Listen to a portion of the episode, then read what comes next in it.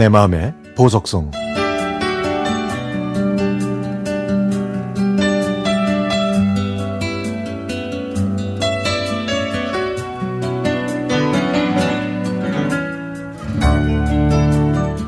48년 전 초등학교 5학년 때입니다. 키 순서대로 짝을 맞춰서 자리를 배정받았거든요.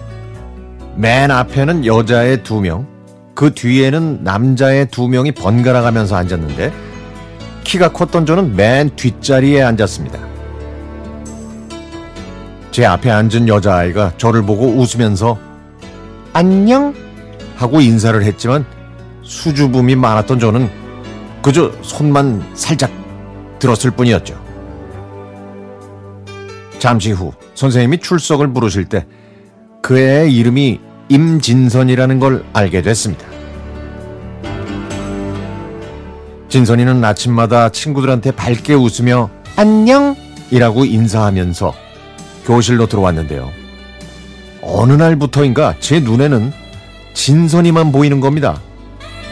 다른 여자애들은 보이지도 않았죠.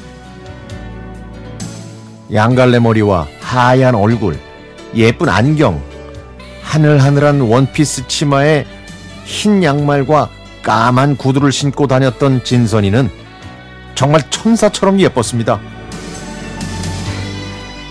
점심시간에 저쪽에서 친구들과 웃으며 놀다가도 가끔 저를 쳐다볼 때가 있었는데 진선이와 눈이 마주치면 제 가슴은 콩닥거렸고 얼굴은 달아올랐죠. 그때까지 살아온 12년 동안 한 번도 경험해보지 못했던 감정이었습니다.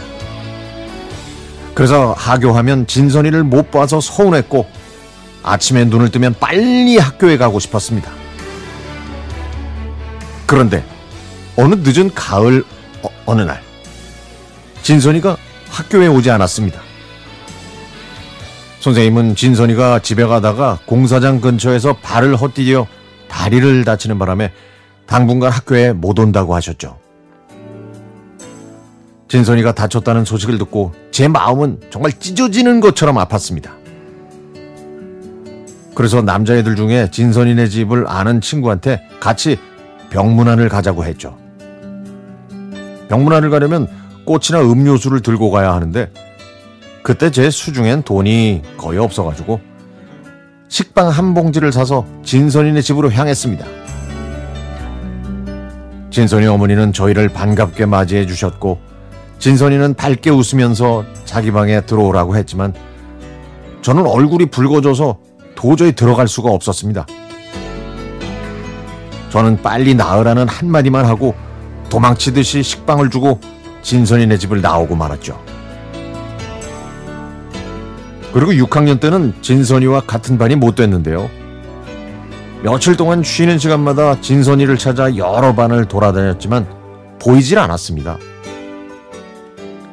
당시에는 좋은 중학교에 배정받으려고 영등포로 전학을 가는 친구가 많았는데 진선이도 아마 다른 학교로 전학을 간 것 같았죠.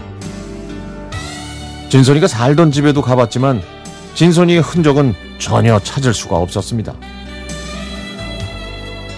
진선이를 더 이상 볼 수 없게 되자 저는 아무리 맛있는 음식을 먹어도 그 맛을 알 수 없었고 학교 다니는 것조차 정말 싫었습니다.